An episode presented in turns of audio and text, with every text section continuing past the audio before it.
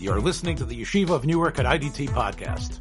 I'm your host and curator, Rabbi Abram Kibalevich, and I hope you enjoy this episode. I want to present to you a re-release of something that we recorded four years ago before COVID. Um, and it's a live shiur. Uh, you can hear the people that are in the room. Um, it, the audio level, of course, was not anything close to perfect, but I think the subject matter is perfect for today. Um, in the four years since this was recorded, the issue of sinas chinam uh, has reared its head enormously, especially in what we are hearing out of Eretz Yisrael. So this is, I believe, very zugepasst, as we say in Yiddish, for Tisha.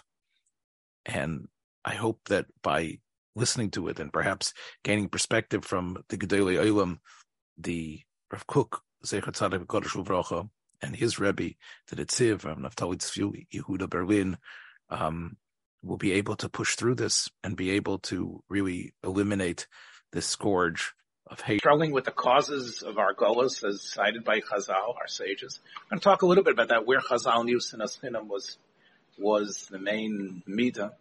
Um, where did they extract that from?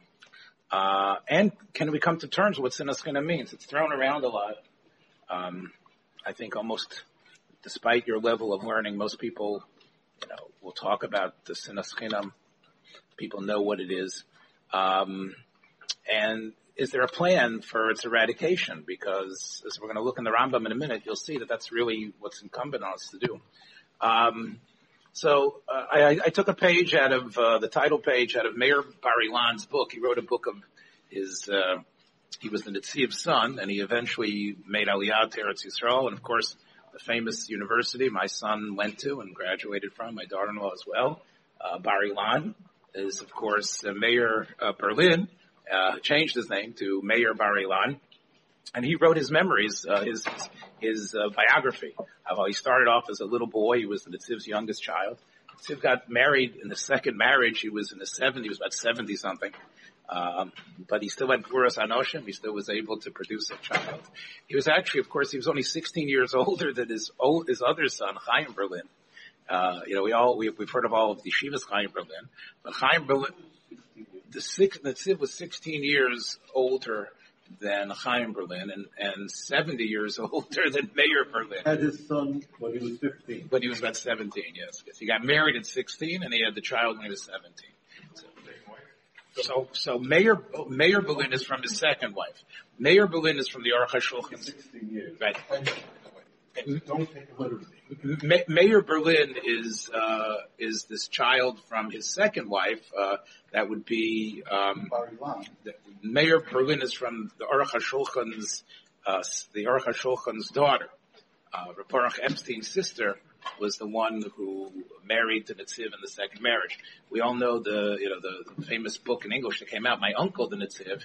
He also became my, bro- he was also, he was also my, was, was also my brother-in-law the Netziv, because eventually the Netziv marries his sister.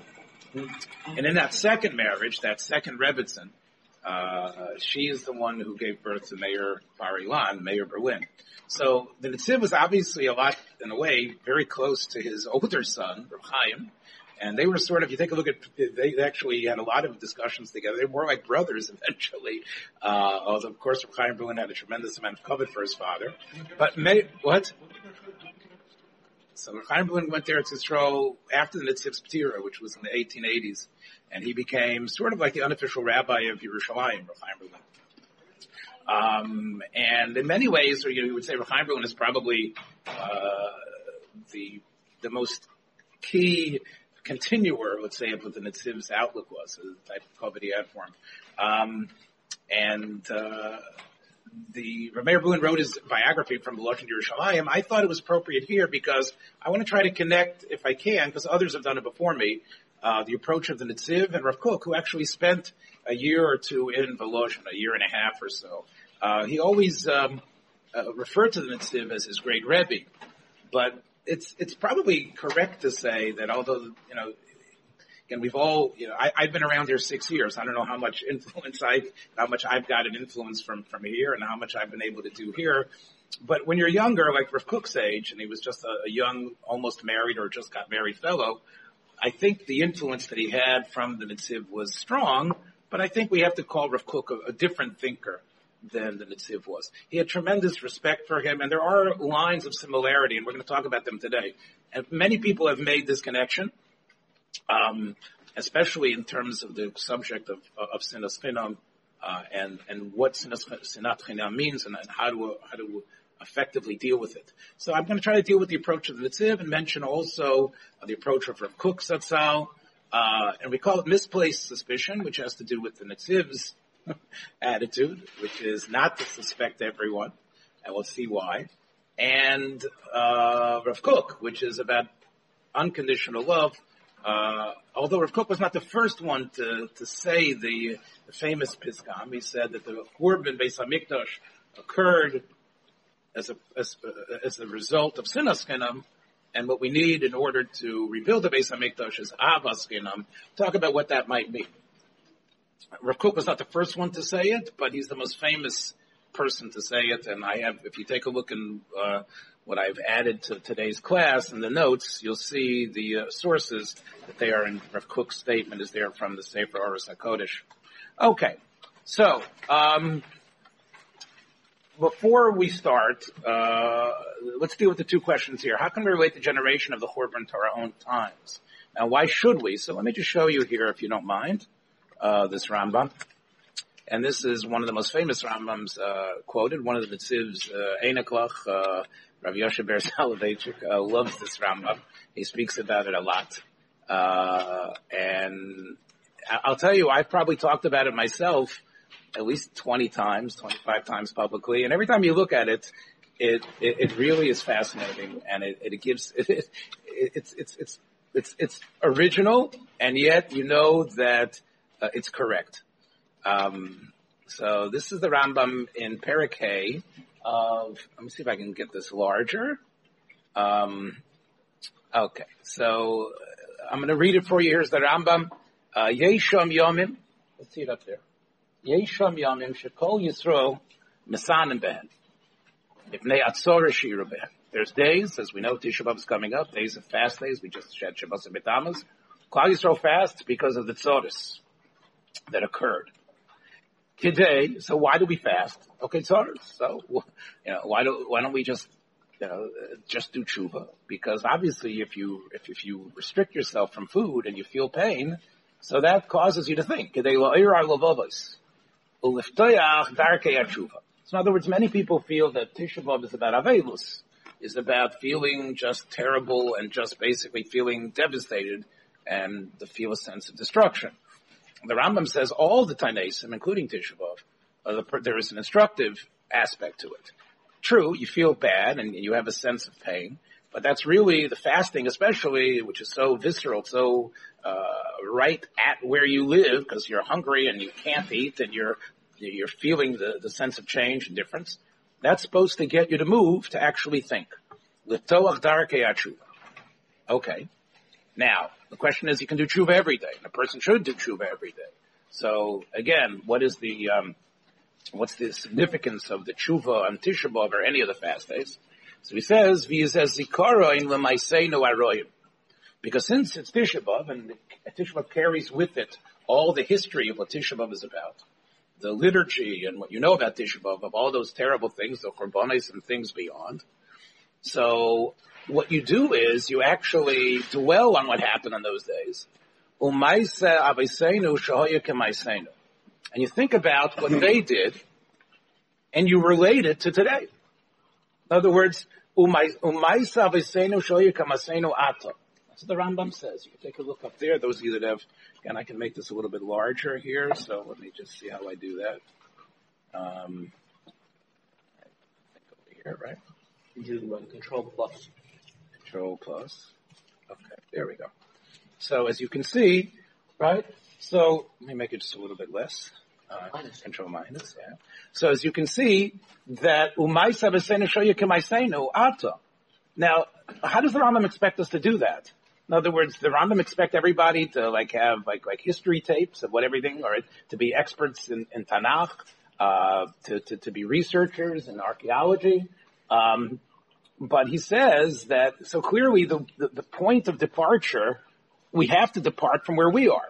In other words, we have we have Chazal, we have Psukim, and and and obviously we don't live in that period, and thousands of years away from that period. But the Rambam says that by emphasizing what they did wrong, by emphasizing their negative actions, it's zikaron l'maiseinu aroyim. We make it live to us. We, we, we can't help but think about, hey, how, how am I like that? Okay, I'm, I'm, I'm learning about even Shvichas Domim, I'm learning about Gilei Arayas, I'm learning about all the Averot that, that, that were prevalent in the first Churban, the second Churban, of Sinas Chinam of, that, of the second Churban, and I'm thinking, hmm, how does that relate to me? And then I say, uh, only through myself can I come to probably an exact understanding because we didn't, we don't have a time machine. We don't live there. We're a product of who we are. And yet it's, it's incumbent on us to bond with what has occurred in the past and say, that what they did is still happening now and we're continuing what they did. So it isn't just doing tshuva for some other aver that we have a list every night that we look at, but these, since this day is so crucial, since Tisha B'Av is so crucial, because since such terrible things occurred, and the result of that was A, B, C, and D, we therefore look for those causes in Chazal, in the Psukim.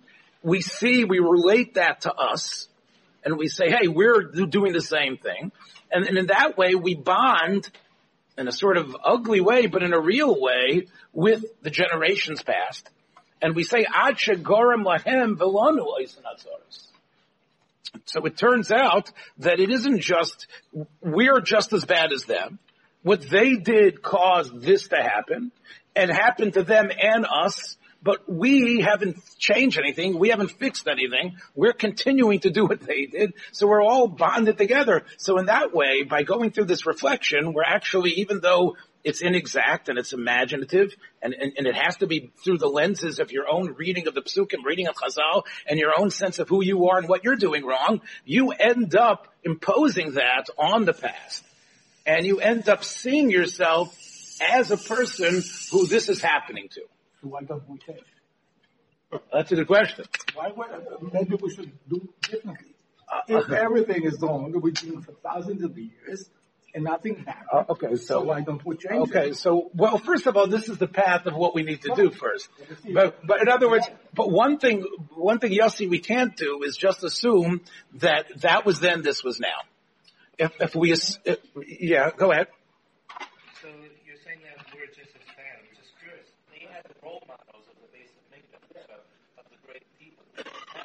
Now you're looking so for excuses. Be, uh, I'm, I'm looking to understand.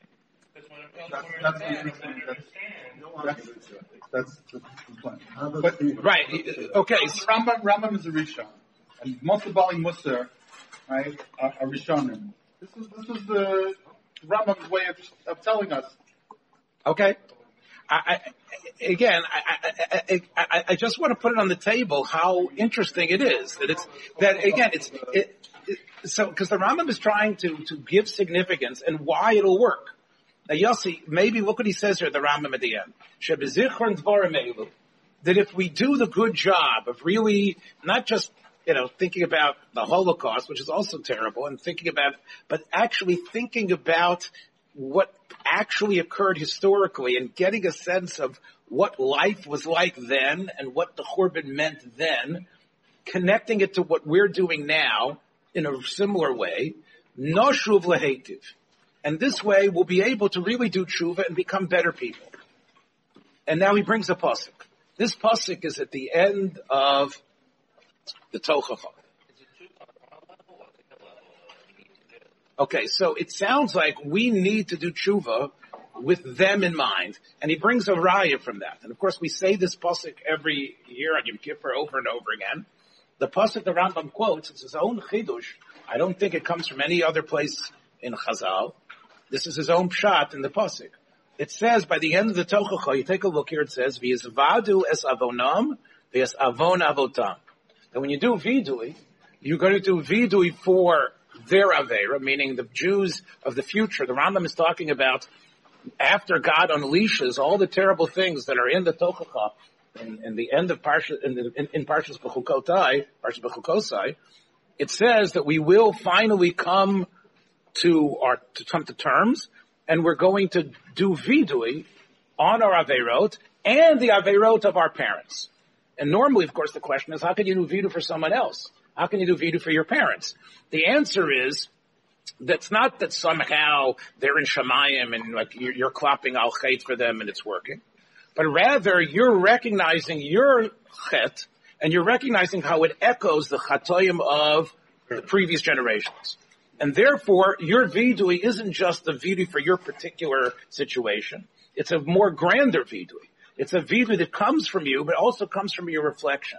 And then the Rebbeinu Shalom can bring the Geula. This is the Rambam in the very beginning of, of Parakeh uh, of, of Hilchas Tanit. So based on this, okay, there's other statements, but based on this, I think it, it behooves us. Okay, so let's look at those dairas. Let's look at them and see how we can relate to that. Shem Yom Kippur, Avol Anachnu. Abbaseinu Chatono. But normally, again, you think about why you're mentioning the Avos. According to the Rambam, you're mentioning it because you're reflecting on how this, how the world isn't fixed. The world isn't what we want it to be. There's still terrible things going on.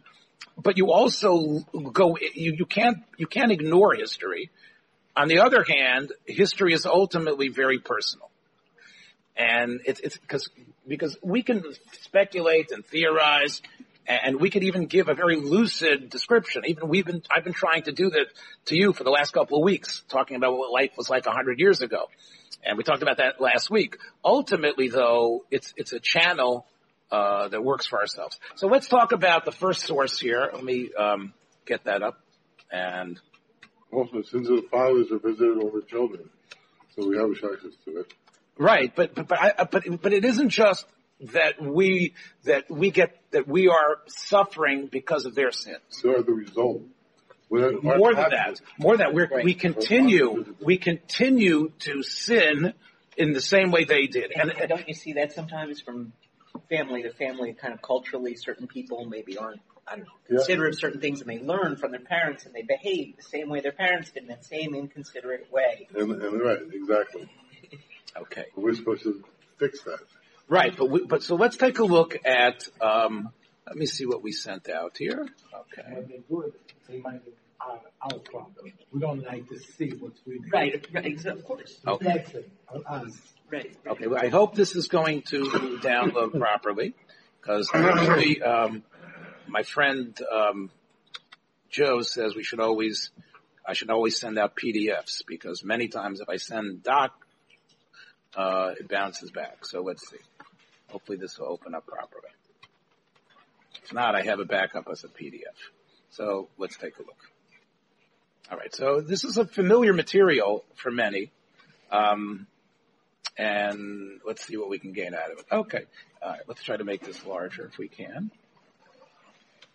My mouse is not working so well, but here we go. Everybody see all right the board? Is it right now? Okay.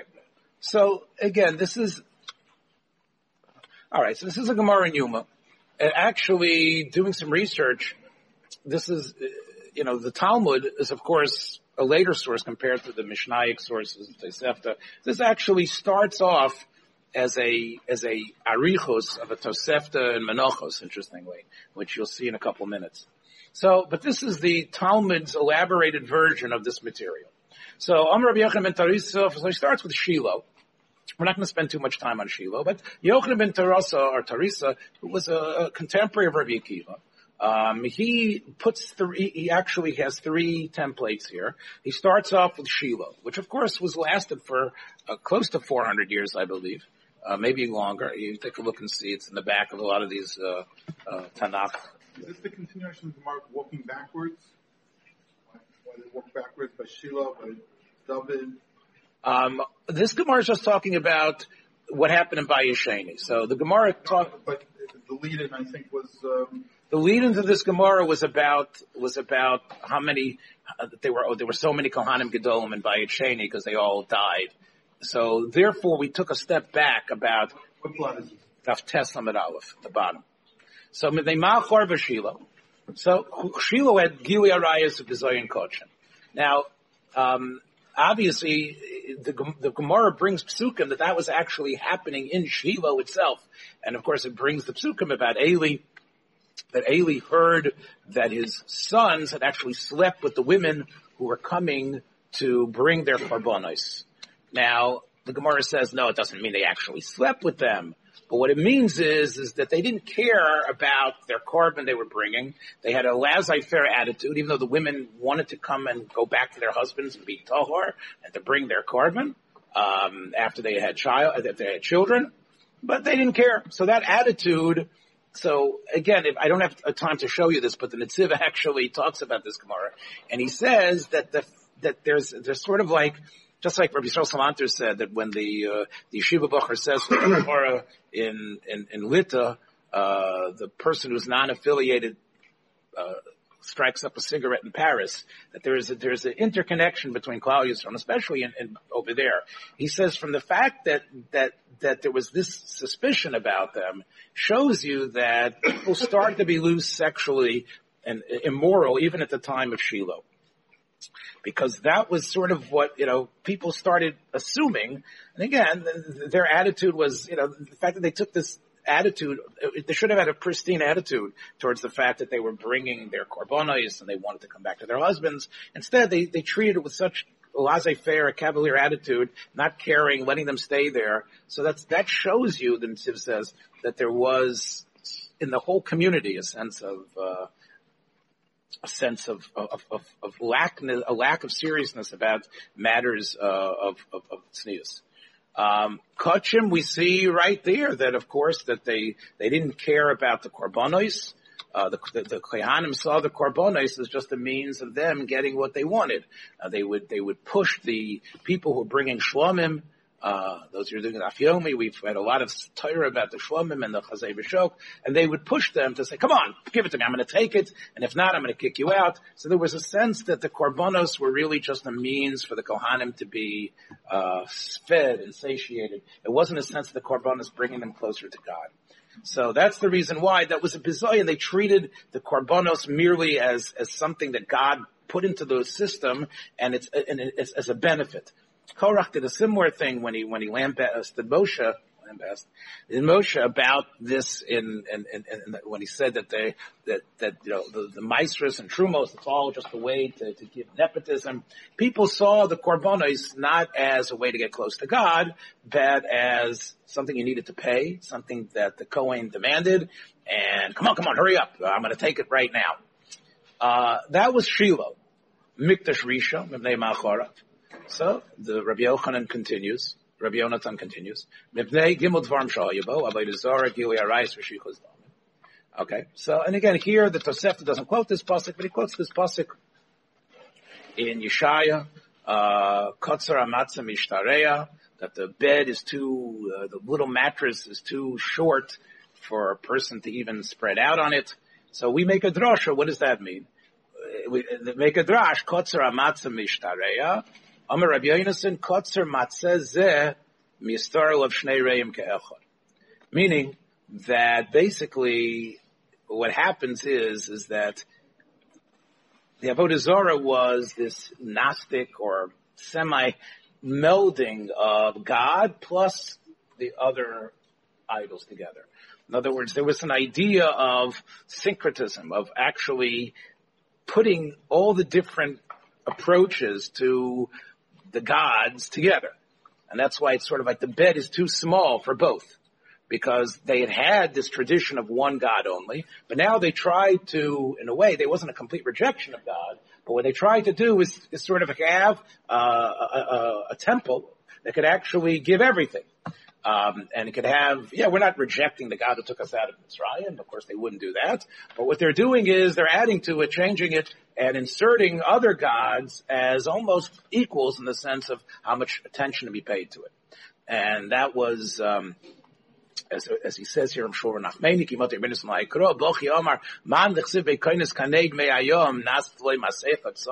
It says, Hamas, Hamaske, The maske is the sheet or the cover. Tsora It's too narrow to gather around the people. Which we're saying what it means is, is that the maske, which is the avodah zarah, which was always a physical item, it was always some sort of mask, a face, something that you could actually look at and comprehend, became a tsara, became like another wife to what? To the God who did the miracles of Yamsuf.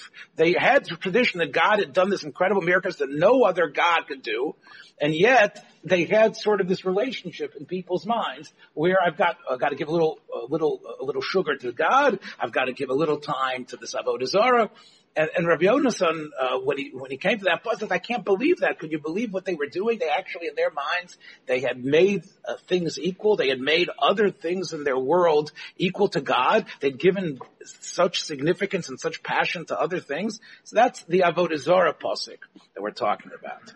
Um, of course, uh, Gilui Arayos. So here are the psukim in Yirmiyahu that speak about how the nice Jewish girls in Yerushalayim walked around. And it talks about, it's like they went on the catwalk. It talks about how they, their necks were stretched out and how they looked around and how they walked so, so, uh, uh, coquettishly, uh, in a way. Uh, and how how their makeup was applied perfectly. I, I like this part of the Chazal. Uvaraglei and Tachsena. With their feet, they did poison. So Amar Rav Yitzchok, how what do you mean with their feet was poison? Uh, Mel DeMarcos would like this. Show you my is more They would take special sorts of um, uh, special sorts of spices, uh, and they put it in their shoes. And then, as they had, you know, swished and swayed over to the yeshiva bocher, ukashamagias eitzel bachura yisrael, you can imagine the bocher over there. Like perfume. That's right.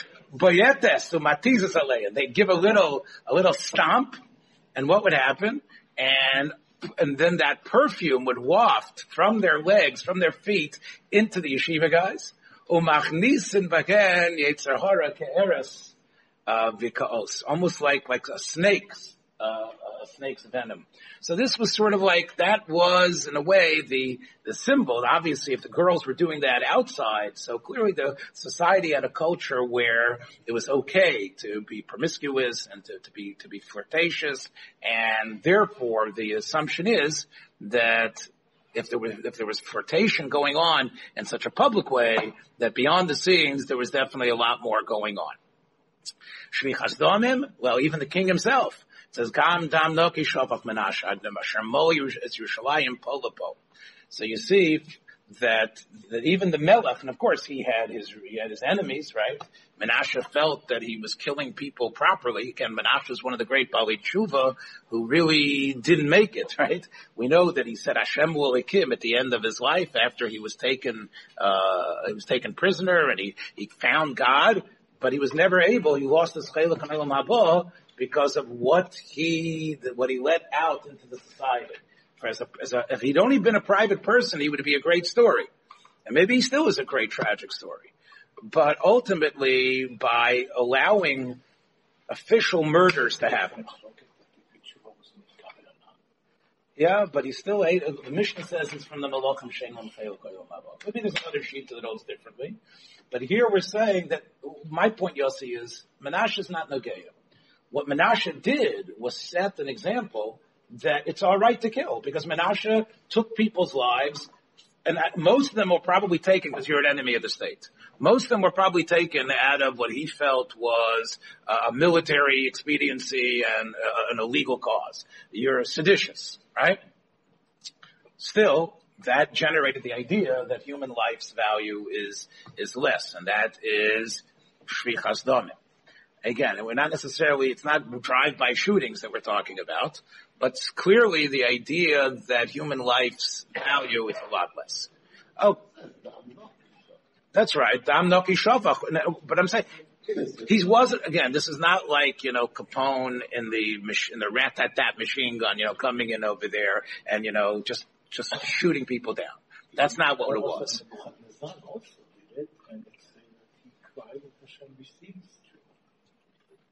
Okay.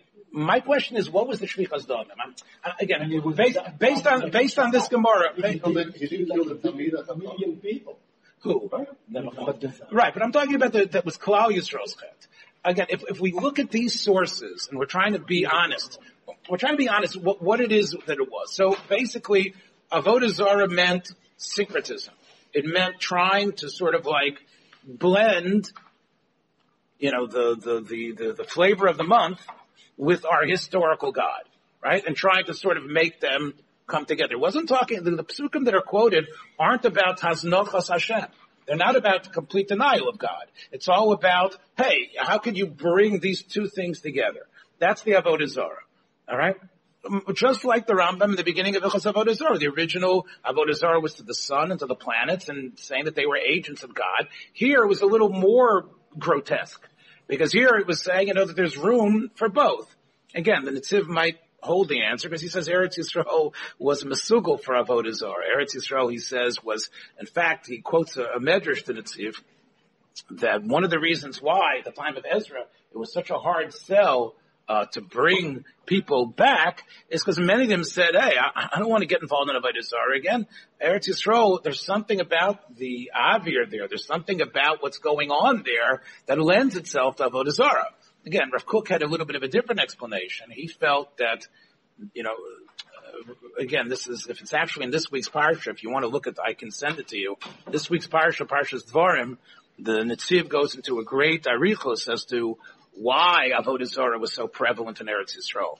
What I can tell you is, is that his Talmud, uh, Rav Kook, a semi-Talmud, uh, actually says that Avodah Zarah was a byproduct of the feeling of something that's holy and powerful that you can't see, but you want to connect to. Um, clearly, it, it, it, the reason why there was an affinity to it is because there's a symbol that I can somehow relate it to me. I didn't think nobody thought that the Avodah Zarah was this Buddha or you know or some sort of you know big giant turtle. Nobody thought the turtle had created the world or that. But somehow in the constellation and the stars, there was something about that physical icon that made it something I can relate to, and yet it was a launch pad for me to devote myself to holiness because I know there's something bigger than me. I know there's holy powers that run the world and, and therefore there are these powers beyond. And that was something Rav Kook Zatzal said was tied into why there was prophecy in Bayis Rishon as well. Because prophecy is based on the fact that you have a predilection for connecting to something beyond you and that you realize the reality in front of you is not everything.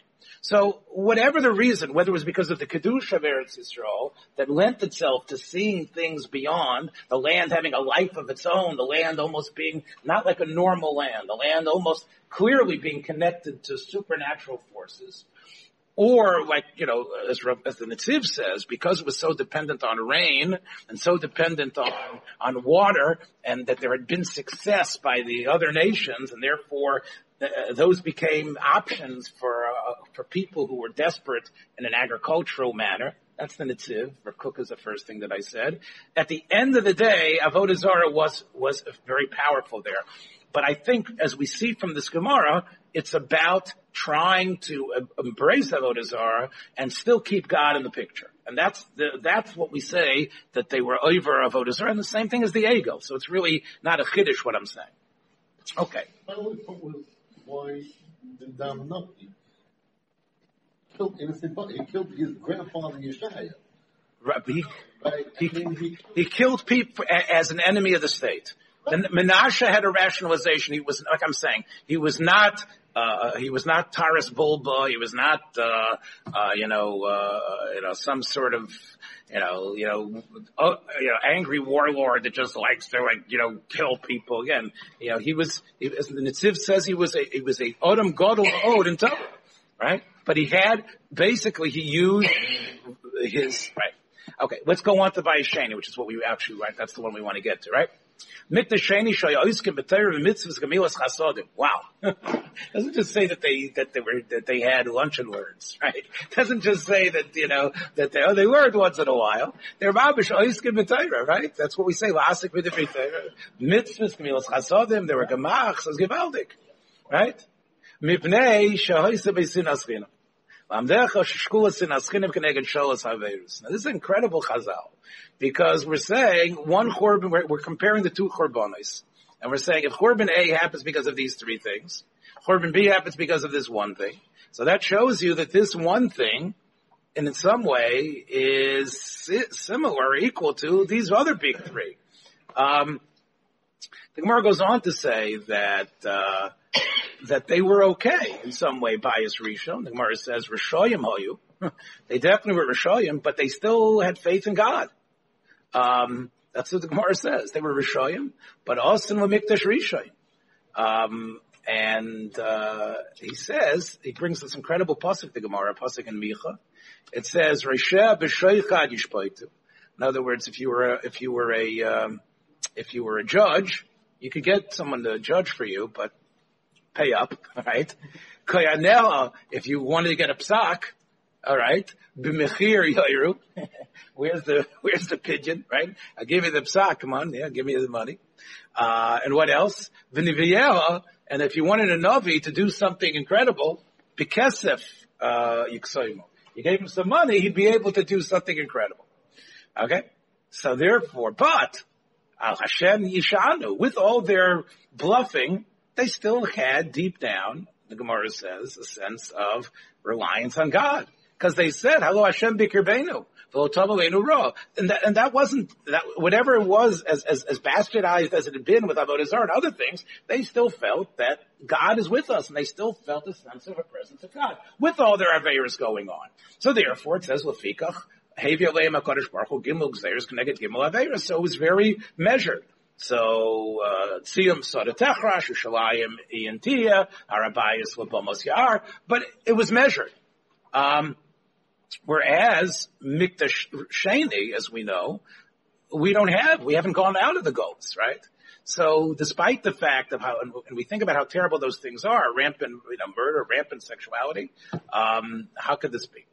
So now the Gemara asks, Ubamikdash Rishon Chinam? One second. Vaksiv, Migayri El Cherev Hoyu Esami, Yerach. In other words, they were, they were, they were, they were scared or, or, or, or, of the sword, and therefore they, they sort of like clapped their, their, their thighs in frustration. Amar, B'nei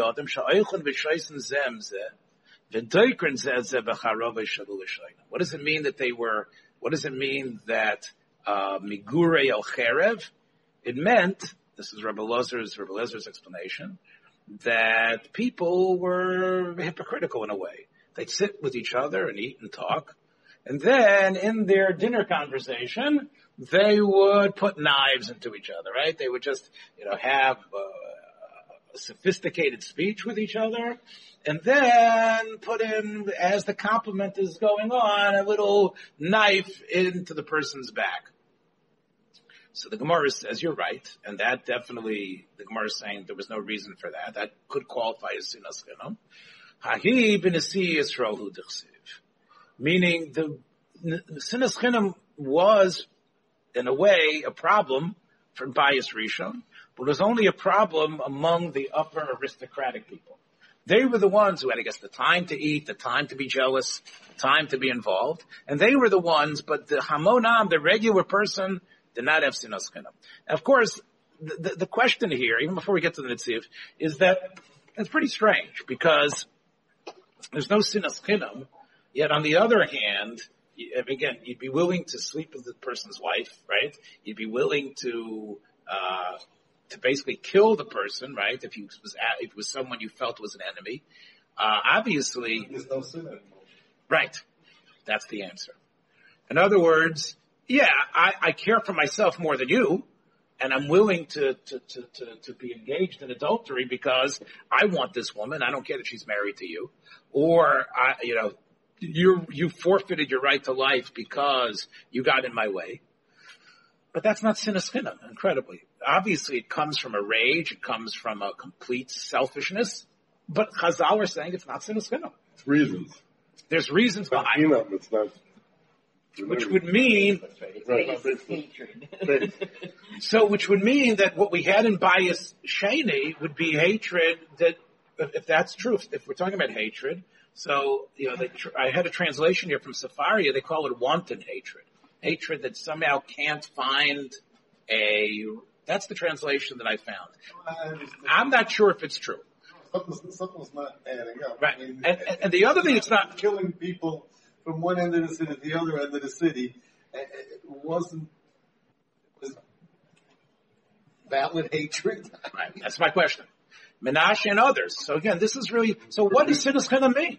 Right? What does it mean? Everyone has a reason, you know. Right. True, I would. No, I, I don't like these, these kind of people because because Okay, so here, so here's the thing. So here's the thing. If David is right, so there's there's a there, there's a modern sense when uh, every single religious and non-religious, especially in Eretz Yisrael, they know this Chazal, and many people know, and they say, you know what sinas chinam is? It's an attitude. It's an attitude that, and, and you take a look. I I, I um, connected to today's email a number of my marim from Rabbi Viner, You can see there's three of them there. I don't know if you noticed. Plus from his son, Rabbi Elisha Aviner, Shlomo Aviner, and they are as students of Rav Kook, sort of, in a way, trying to talk about sinas chinim and avas chinim. We're not going to have time to look at it today, but if you take a look over there, you'll see that part of what, what they suggest is that sinas chinim means that I hate you because you're not me. I hate you just because you're different. I hate you because of, it's not because you have a wife that I would like to sleep with. It's not because you have a car that I'd like to kill you for, right? It's basically because you're not me. Since you're not me, you don't think like me. I see how different you are. Okay. So the question therefore is, does that mean if I carry that around with me, but I still walk into the shul with you, right? I still walk into the building with you and we still work together, but in my heart, I still have this, this attitude. So is that, is that the sin of Chanim the Chazal is saying we have to eradicate? There are, again, that is a very modern approach. The problem with that, I think, is, is that yes, that's a character flaw to work on. Kina, chemda, but can that be as really as bad as the virus that brought the destruction of the Beis Hamikdash to the point that that it's impo- that we still haven't uh, have it again? There are people that will say yes. Sinna is is is is is, is more. Uh, it, it, it, it, shows a greater corruption of the society than even Avodah Zarah, Geras, and Shvichas. If you take a look at Chazal here, I think what, you, what we're looking at, especially in the Tosefta and Menachos here, that's the second source. It says. I'm sorry. It says, "Avol biachreina makirin anu behen shena meilin b'Torah b'zehir and b'maisrus." Chazal were, were, were bothered by the fact that Bayis Sheni seemed to be great. Uh, there was a lot more Torah in Bayis Sheni than there was in Bayis Rishon. Now, true, Bayis Rishon had Lahakas Anavim. They had uh, uh, sections, and, and you, if you were initiated, like like if you became, you know, if you could become a Jedi Master, right? If you could become part of the, if you get into the to the group, then there was a lot of kedusha and holiness.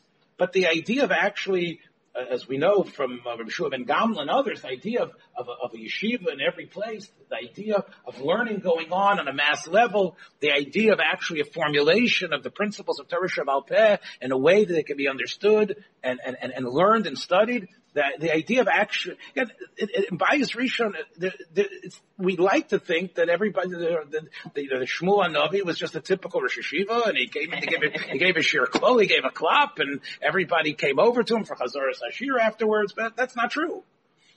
We know that there was, Torah Shabbat was kept by a cadre of very holy men, but it was in many ways unknown there's a reason why you had 60 or 70 percent. I don't know how much you want to say Malchus Yisrael was, but they were basically non Torah Jews in a way. They were, they had Torah, and, right? But they didn't keep the pratim of Torah Shabbat. They didn't know all the pratim of Torah Shabbat. Okay, all right. So Chazal say David and Shlomo Alocha Imoy, but when you had Malchus Yisrael, when you had Achav, when you had, and that was for hundreds and hundreds of, but that was Bayis Rishon for hundreds and hundreds of years. Okay, if you would come in over there and say, how can you be like this way? It's a, it's a beferish Tanya the Elio against what you're doing, right? Elio, Elio Novi, that Russia, what are you talking about him? That guy's the worst guy in the world, right? So the idea of learning Torah was definitely less. In bias, right? And, and, even the chasadim, as you can see, were clearly, uh, there was chesed, uh, much greater opportunities for chasadim, and to the point, as you can see, Chazal say here in the Tosefta Menachos, what does it say? Zehir and B'maisris. They would give to the Kaihanim properly. Um, so the Tosefta says an interesting thing. Tosefta says, he says, "Mepnei sha'oyim esamomon, v'sayin ishas reyeyu." So it adds another element that we didn't find in the Gemara Yoma. The Gemara Yoma just says pure sinas chinam.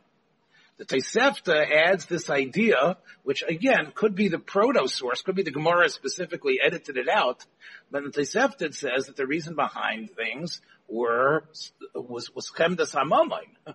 Uh, the two together. It says oyivim nesamamayim v'soyin ishas reyehu.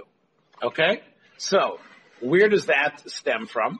So if we take a look again, But you, excuse me, it says l'lam lecha, oh, ah, very good question. kasha sinas. Shesrayehu. What about Chemdas Mammon? Oh, so that's the Netziv before he before, before he even wrote his masterpiece about what Sinas Chinam is.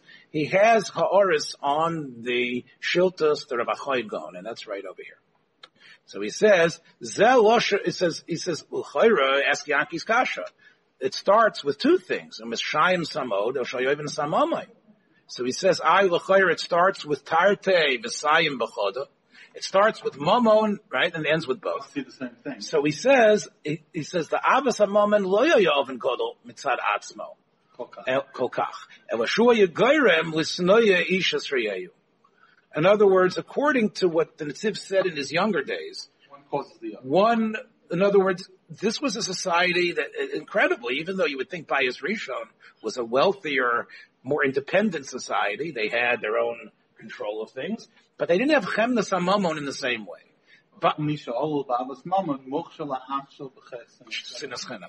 So in other words, so That's the punch. right. So obviously, so in other words, right. So so it's not just I hate you. It's there's you, you you what becomes primary to you is having enough money, being right, making sure you can make the payments, making sure you have that. There was there was a chemdas amomon that the Tosefta is saying At all costs. Right. To the point that, which somehow was not in bias, uh, uh, in bias, uh, shining. Okay, the Netziv actually, as he got older, he developed this a little bit further in a way that I think is, uh, which I'll just show you And quickly. that was like a surprise to think that that's the way. Don't we know that that Avat Mamon could bring the person to Selatrina? Sometimes the obvious. No, but it's like a, you know, it's like Okay, what's so, the chidush right. So let, That's the, that's the Lo Okay. So, okay. That's what. All right. So, uh, the, That's as Netziv developed his, these ideas, and especially as he started, I want to finish them, as he started to uh, um, uh, give shiurim and chumash, part of the thing, you know, Volozhin Yeshiva uh, stood very strong against Musar. They felt that they didn't need Musar.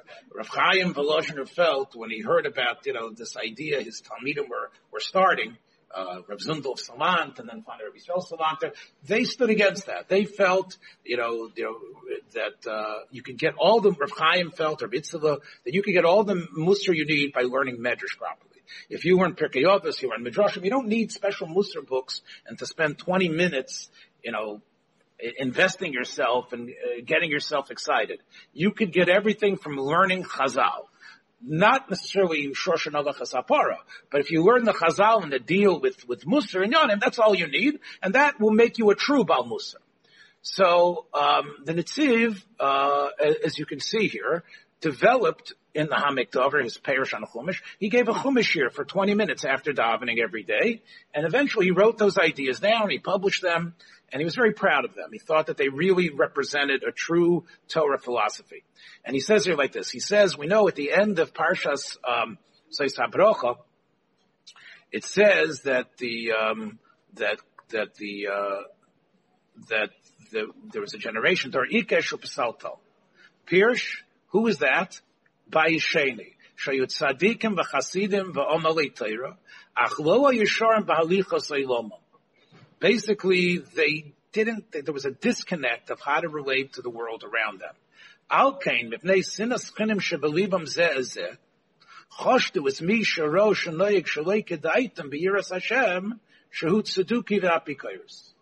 basically what the Netziv says is that there was in, there was the tzedukim that had arisen.